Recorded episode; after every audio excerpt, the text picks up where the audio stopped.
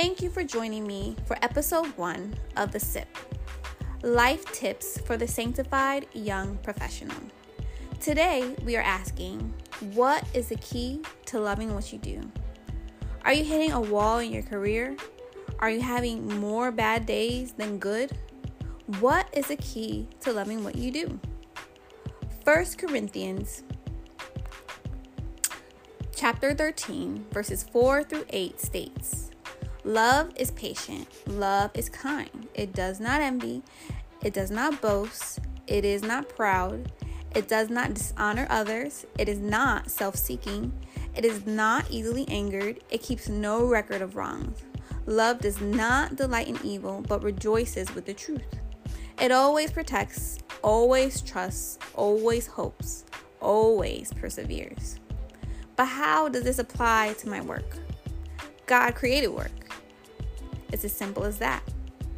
It was never supposed to be burdensome, but something we do daily that truly brings us fulfillment. From my experience, I have learned that because we live in a fallen world, this cannot happen overnight. It takes patience and dedication. We cannot give up when things get hard. The trials we go through increase our character and our skill to do what we love. Are you on Instagram comparing yourself to your classmates or colleagues? Stop it. Just stop it. This is a number one tactic of the enemy to steal our joy. We are not called to be like anyone else. What God has for you is tailor made and designed for you. It will not look like anyone else when it is truly from Him. Lastly, no matter what we do, we cannot do it alone. We cannot live on an island and have a successful career. We must work well with others. The work environment is going to be stressful, but we must rise above it by humbling ourselves.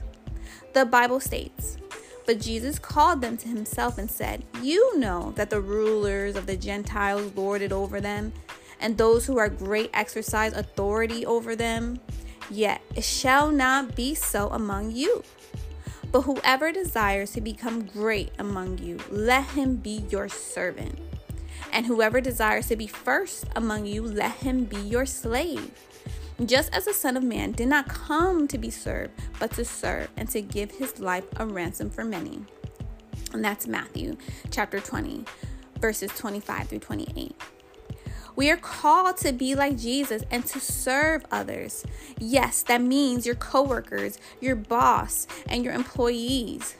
Jesus was God and humbled himself to look like a servant. If he did it, so should we. This is how we receive true fulfillment in what we do. Every day I wake up and I thank God for being able to do something I truly love. That was not always the case. I was letting the enemy steal my joy. That may be where you are today. It starts by being thankful for the small things. When we start here, He promises us that He will reward us with so much more.